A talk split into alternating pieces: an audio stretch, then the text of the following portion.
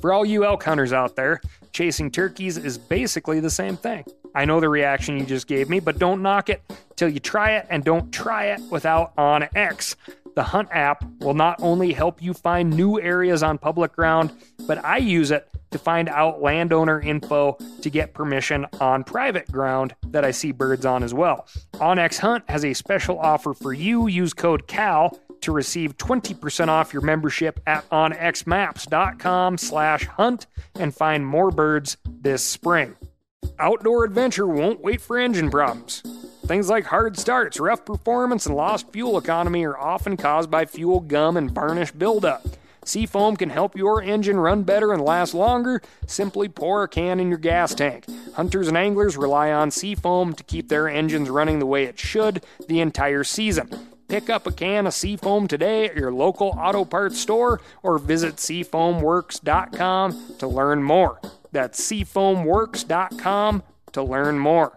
Hey, I just sat down with the owners and operators of Maui Nui Venison. They're on a mission to balance axis deer populations on Maui while giving back to the community and run a totally sustainable operation. For folks like me who want to get your own meat but aren't always successful, you can become a snack subscriber, get some Axis Deer sticks sent right to your door. Visit MauiNuiVenison.com. That's M A U I N U I venison.com and use promo code CAL for 20% off your first order.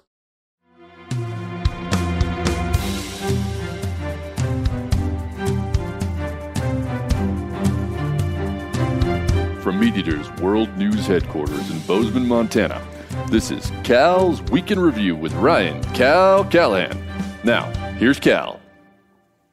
A proposal is now under consideration by the U.S. Department of the Interior that would prevent the hunting of moose and caribou in two areas Game Management Unit 23 and 26A in northwest Alaska. Anyone not meeting criteria as a subsistence hunter in those areas will not be able to hunt. Those areas are roughly 60 million acres in size, meaning that these federal public lands would be closed not just to out of state hunters, but also to any Alaska resident who is not a subsistence hunter. Here is one of the many catches you'll find when researching this topic. Subsistence is defined by the state of Alaska as customary and traditional uses of wild resources for various uses, including food, shelter, fuel, clothing, tools, transportation, handicraft, sharing, barter, and customary trade. However, federal and state laws currently differ in who qualifies for participation in subsistence fisheries and hunts.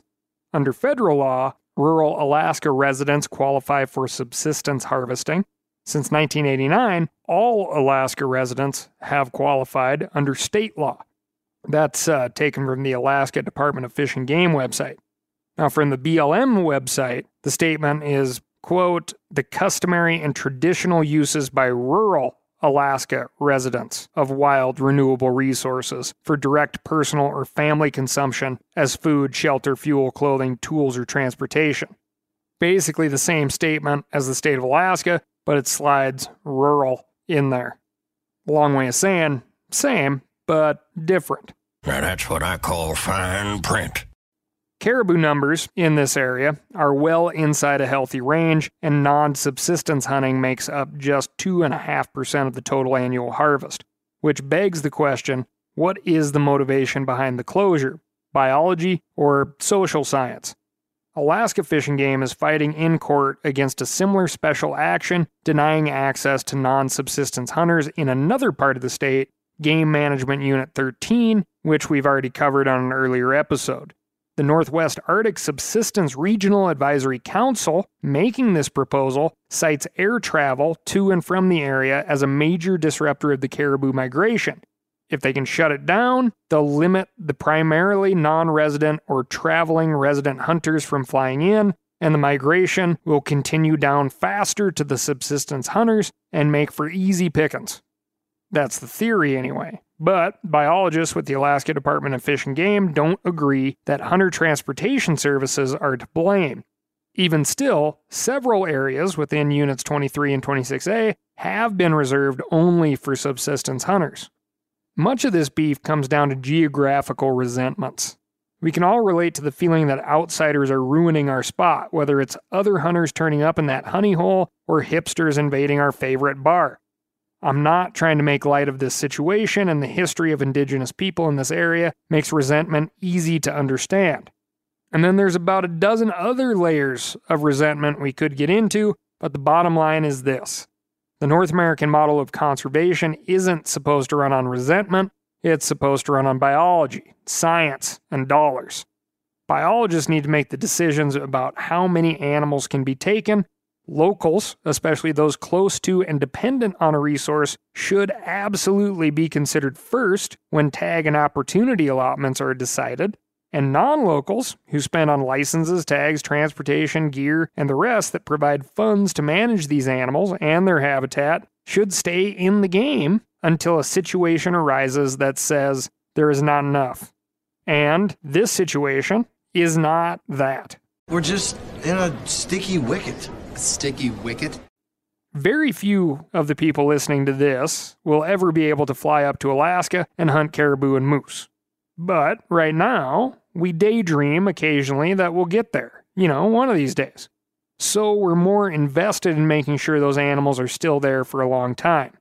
If this proposal goes through, on the heels of Game Management Unit 13's closure to non subsistence hunters on federal lands, a disturbing trend and a bad precedent will be set, and we could potentially see other areas closed for social reasons, not biological reasons. This episode of the Week in Review will air after the public comment period for the proposal is officially closed. Sorry about that. I like to try to keep it weekly, but I gotta get out and turkey hunt, you know?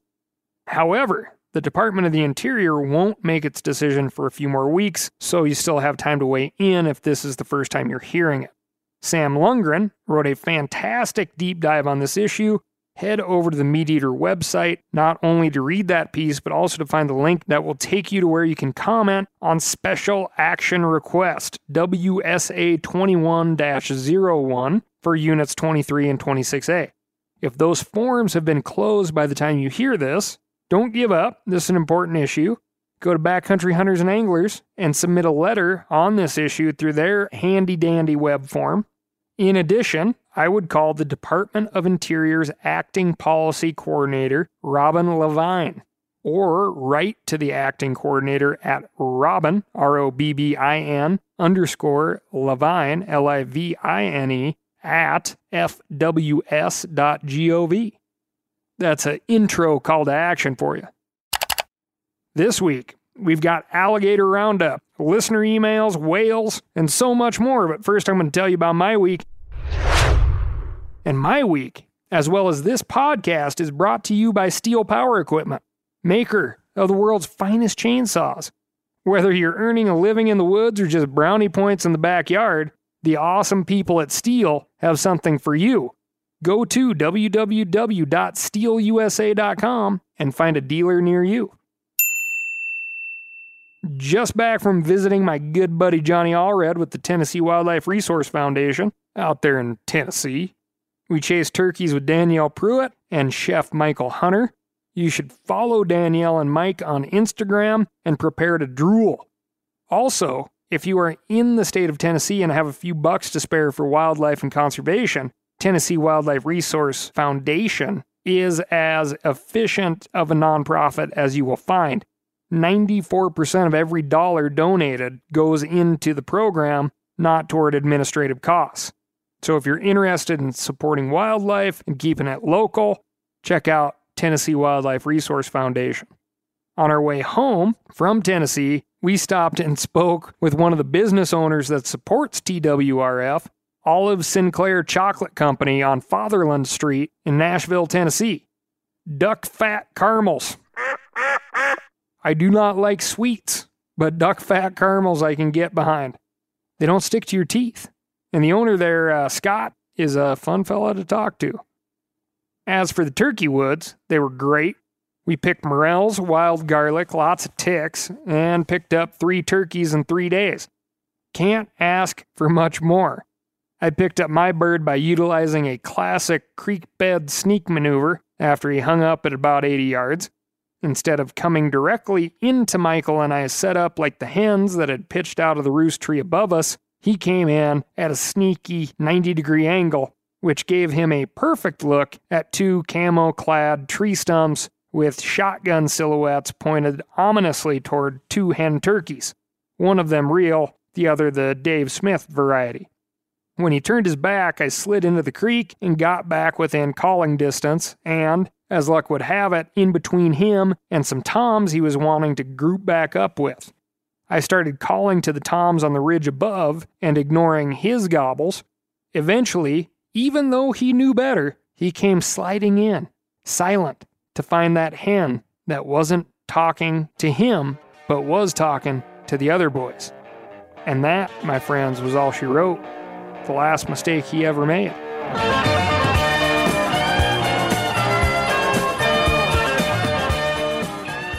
Seven nine shot TSS. Wicked on those birds. Moving on to listener emails. Bull kelp. Another great bull kelp and boozing combo is using the stipe to make an organic and biodegradable beer bong that pairs perfectly with Mexican beers since it's nice and naturally salty. Fresh kelp is obviously best. Of all the things I've learned over the years commercial fishing, this is one I thought I'd never be prompted to share. We all learned something here today. Once it hits your lips, it's so good. Next up, bear measurements. My reference to Boone and Crockett measure length is nose to occiput, which is the back of skull, and width is cheek to cheek, which are the temporal bones. And I screwed that up and called it the occipital bone, which uh, the occiput would be the tip of the back of the head. So when you measure a bear under the Boone Crockett system, you run from the tip of the nose to the tip of the occiput or the back of the head, and from the outermost points on the cheekbones, which would be the temporal bones. That one came in courtesy of the Sweary Angler on Instagram. She says she's a science medical nerd who has a pain in her occiput today from work. Pain says you can't, Advil says you can. Lastly, from Trey. In your latest episode of Cal's Week in Review, you gave a quick plug for Clay Newcomb's Bear Grease podcast. In describing the inaugural episode, you said it was about mountain lions east of the Mississippi. As a lifelong resident of Arkansas and someone in possession of various mapping services, from onX to my grandfather's old Rand McNally Atlas, I would like to point out that Arkansas is most definitely west of the Mississippi River. Thank you, Trey. For all you elk hunters out there, chasing turkeys is basically the same thing. I know the reaction you just gave me, but don't knock it till you try it, and don't try it without OnX. The Hunt app will not only help you find new areas on public ground, but I use it to find out landowner info to get permission on private ground that I see birds on as well. OnX Hunt has a special offer for you. Use code CAL to receive 20% off your membership at onxmaps.com slash hunt and find more birds this spring. We've all seen plenty of gadgets and fads come and go, but here's one product that stood the test of time. Seafoam Motor Treatment. Lots of hunters and anglers know that Seafoam helps engines run better and last longer. It's really simple. When you pour it in your gas tank, Seafoam cleans harmful fuel deposits that cause engine problems. I'm talking common stuff like hard starts, rough engine performance, or lost fuel economy. Seafoam is an easy way to prevent or overcome these problems. Just pour a can in your gas tank and let it clean your fuel system. You probably know someone who has used a can of Seafoam to get their truck or boat going again. I guarantee you've listened to them because I use it you know, regularly. People everywhere rely on Seafoam to keep their trucks, boats, and small engines running the way they should the entire season. Help your engine run better and last longer. Pick up a can of Seafoam today at your local auto parts store or visit seafoamworks.com to learn more. Now, a lot of you guys are familiar with the old hunting tradition of eating, you know, some organ, the heart or a chunk of liver off the first animal you kill. I had that when I was a little kid, and it was a big deal. Organ meats were always prized by frontier people who knew the importance of getting a lot of different minerals and nutrients. And as often is the case, those guys were onto something. Because organs are among the most nutrient rich foods on the planet. And you can get the same benefits your ancestors craved via convenient daily capsules from Heart and Soil made exclusively from regeneratively raised, grass fed, and finished cattle. Heart and Soil's unique freeze drying process means all those important nutrients are trapped in, ensuring you experience every one of the benefits of nature's superfood in a clean, convenient, taste free capsule. Find out more at heartandsoil.co and make sure to use code MeatEater for 10% off your purchase. That's heartandsoil.co. Use the code MeatEater. Next up, we got an American alligator roundup.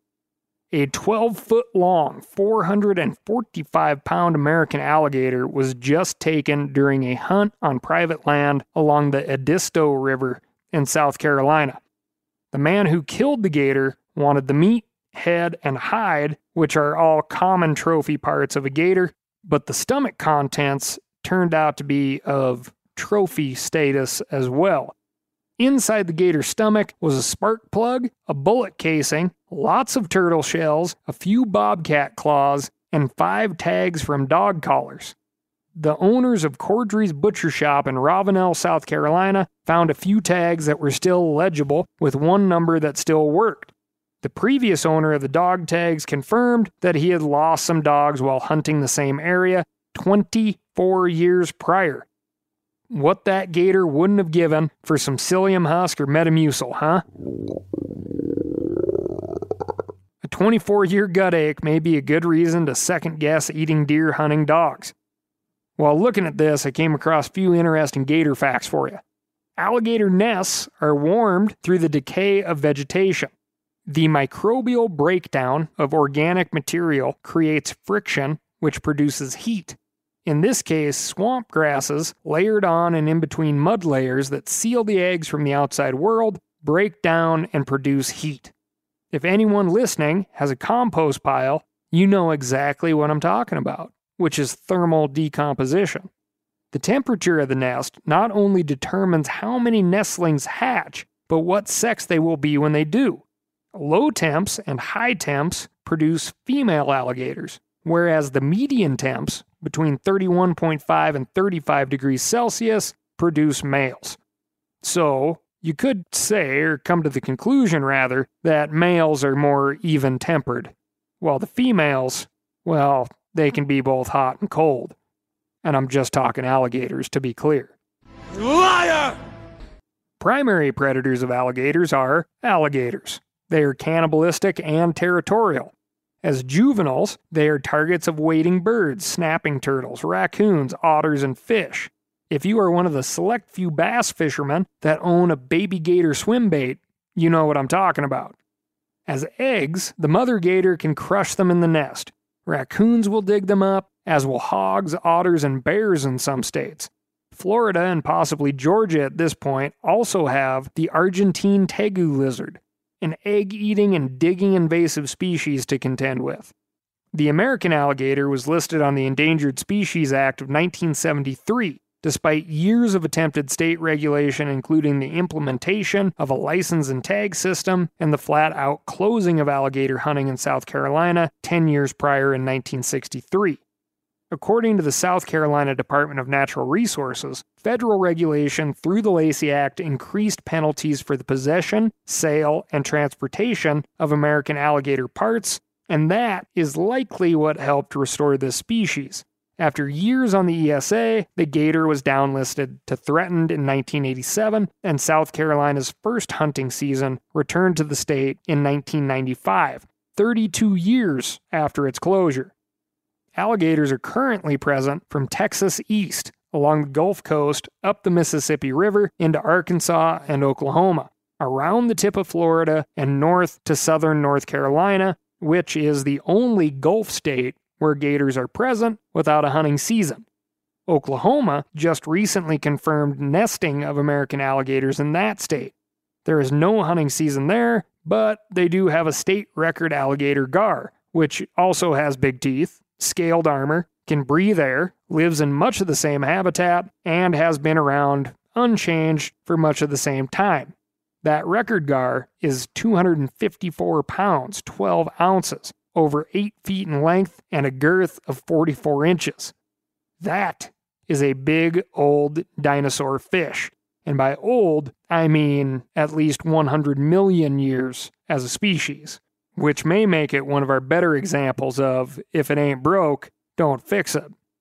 There are reports from the state of North Carolina of 11 foot gators crossing roads and, of course, snatching dogs from their owners' leashes in golf course housing developments.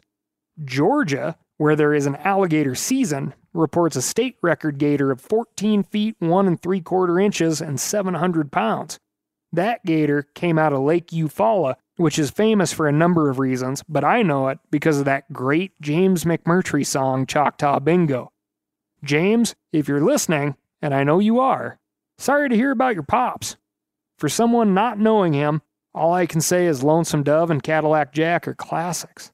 Yeah, I'm thought of as a, a writer, although I've been denouncing cowboys and calling them fascists and uh, doing everything I can to get away from being a writer about the cowboy, but somehow it draws me back because it's such a Central American image, a Central American Western type. Gotta, you got to deal with the cowboy one way or another.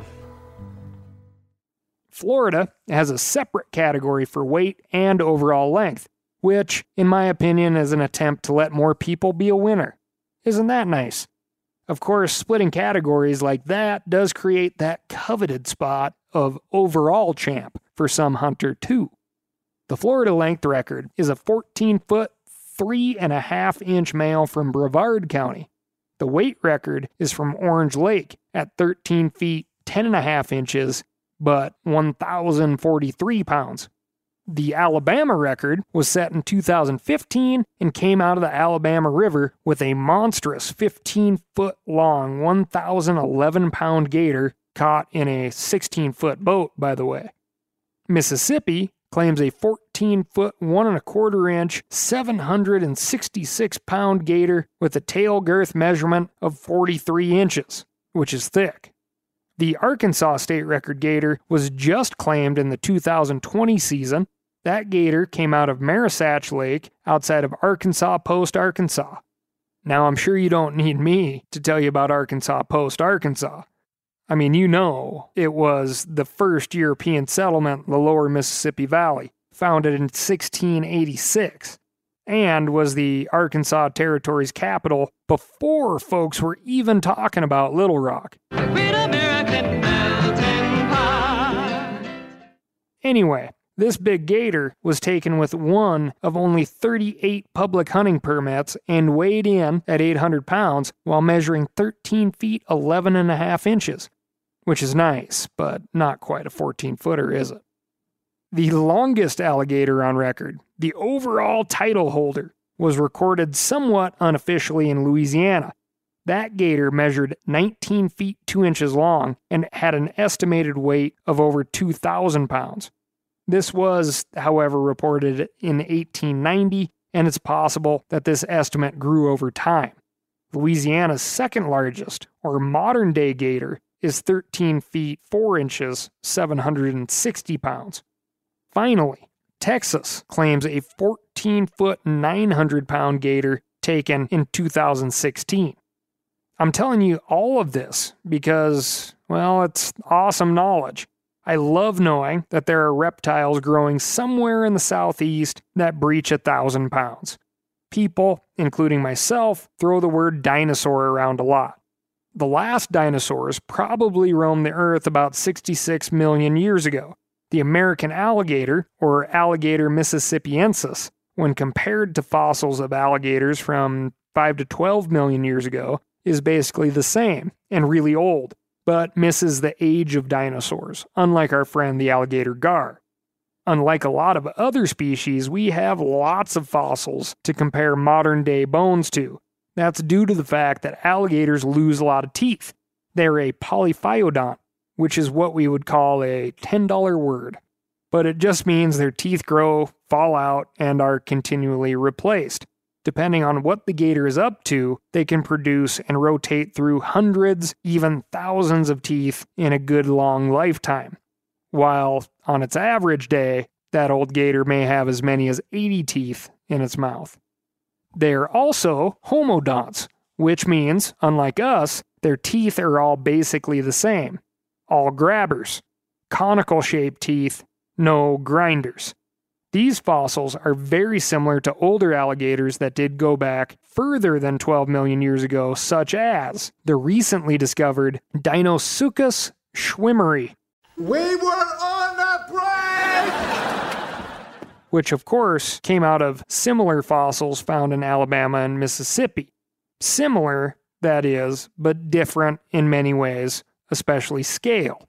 If you want to call a gator a dinosaur, you're talking about a gator with teeth the size of bananas and an overall length of 33 feet or more.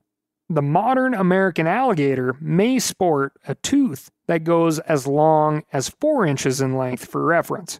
That, my friends, is the gator that tussled with the dinosaurs and would unfortunately make those modern state records seem uh, undersized. The other fun thing to think about is this dino gator swam right here in Montana and New Jersey, which is kind of like that old joke. Where does a 33 foot gator swim? Wherever it pleases. That's been your American Alligator Roundup. Hard to find a good gator roundup anywhere other than Cal's Week in Review. Moving on, their surveillance side effects desk. Scientists are actively monitoring a gray whale off the coast of Vancouver, Canada, who has developed an infection at the site of a satellite monitoring tag it was stuck with several months ago. To tag a gray whale, you pull up beside the 40 foot long, 30 ton behemoth and shoot it with a dart containing a tracker about the size of a lightsaber. Or, you know, let's call it your standard framing hammer handle. With the vast majority of whale tags, they stay embedded and unnoticed by the whale for years. In this case, though, the state of the skin infection and the fact that the whale was coughing up mucus concerned scientists enough that they darted the whale again, this time with antibiotics, which will likely be the next step in COVID vaccine delivery. Although this particular tag is causing a problem, the data we get from tagging all kinds of animals is absolutely priceless.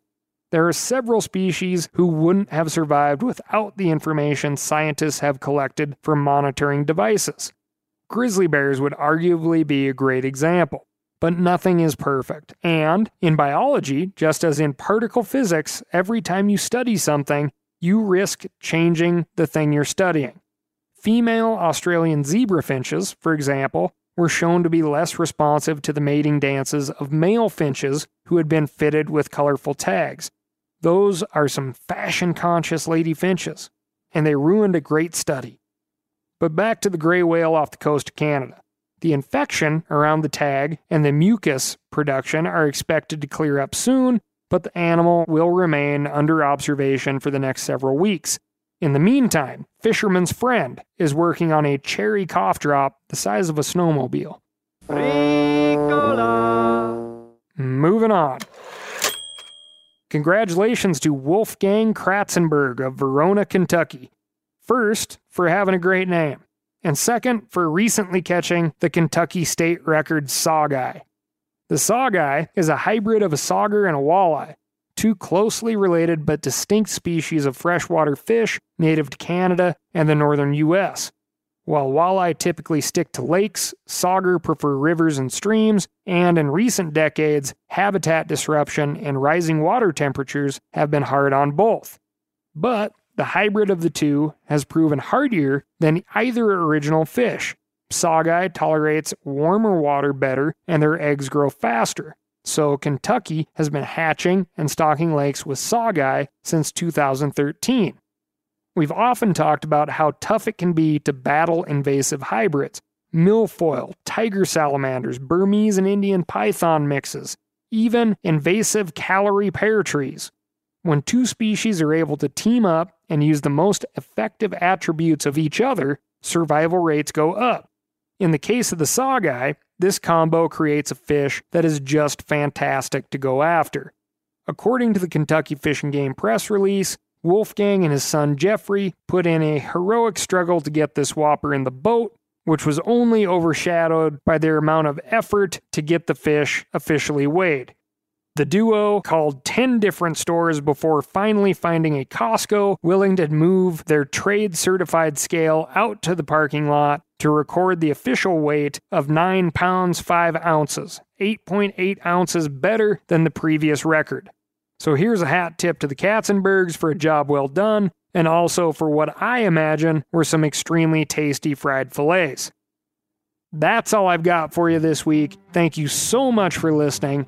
As per usual, get a hold of me and tell me what's going on in your neck of the woods by writing in to ASKCAL. That's askcal at themeateater.com. Thanks again, and I'll talk to you next week.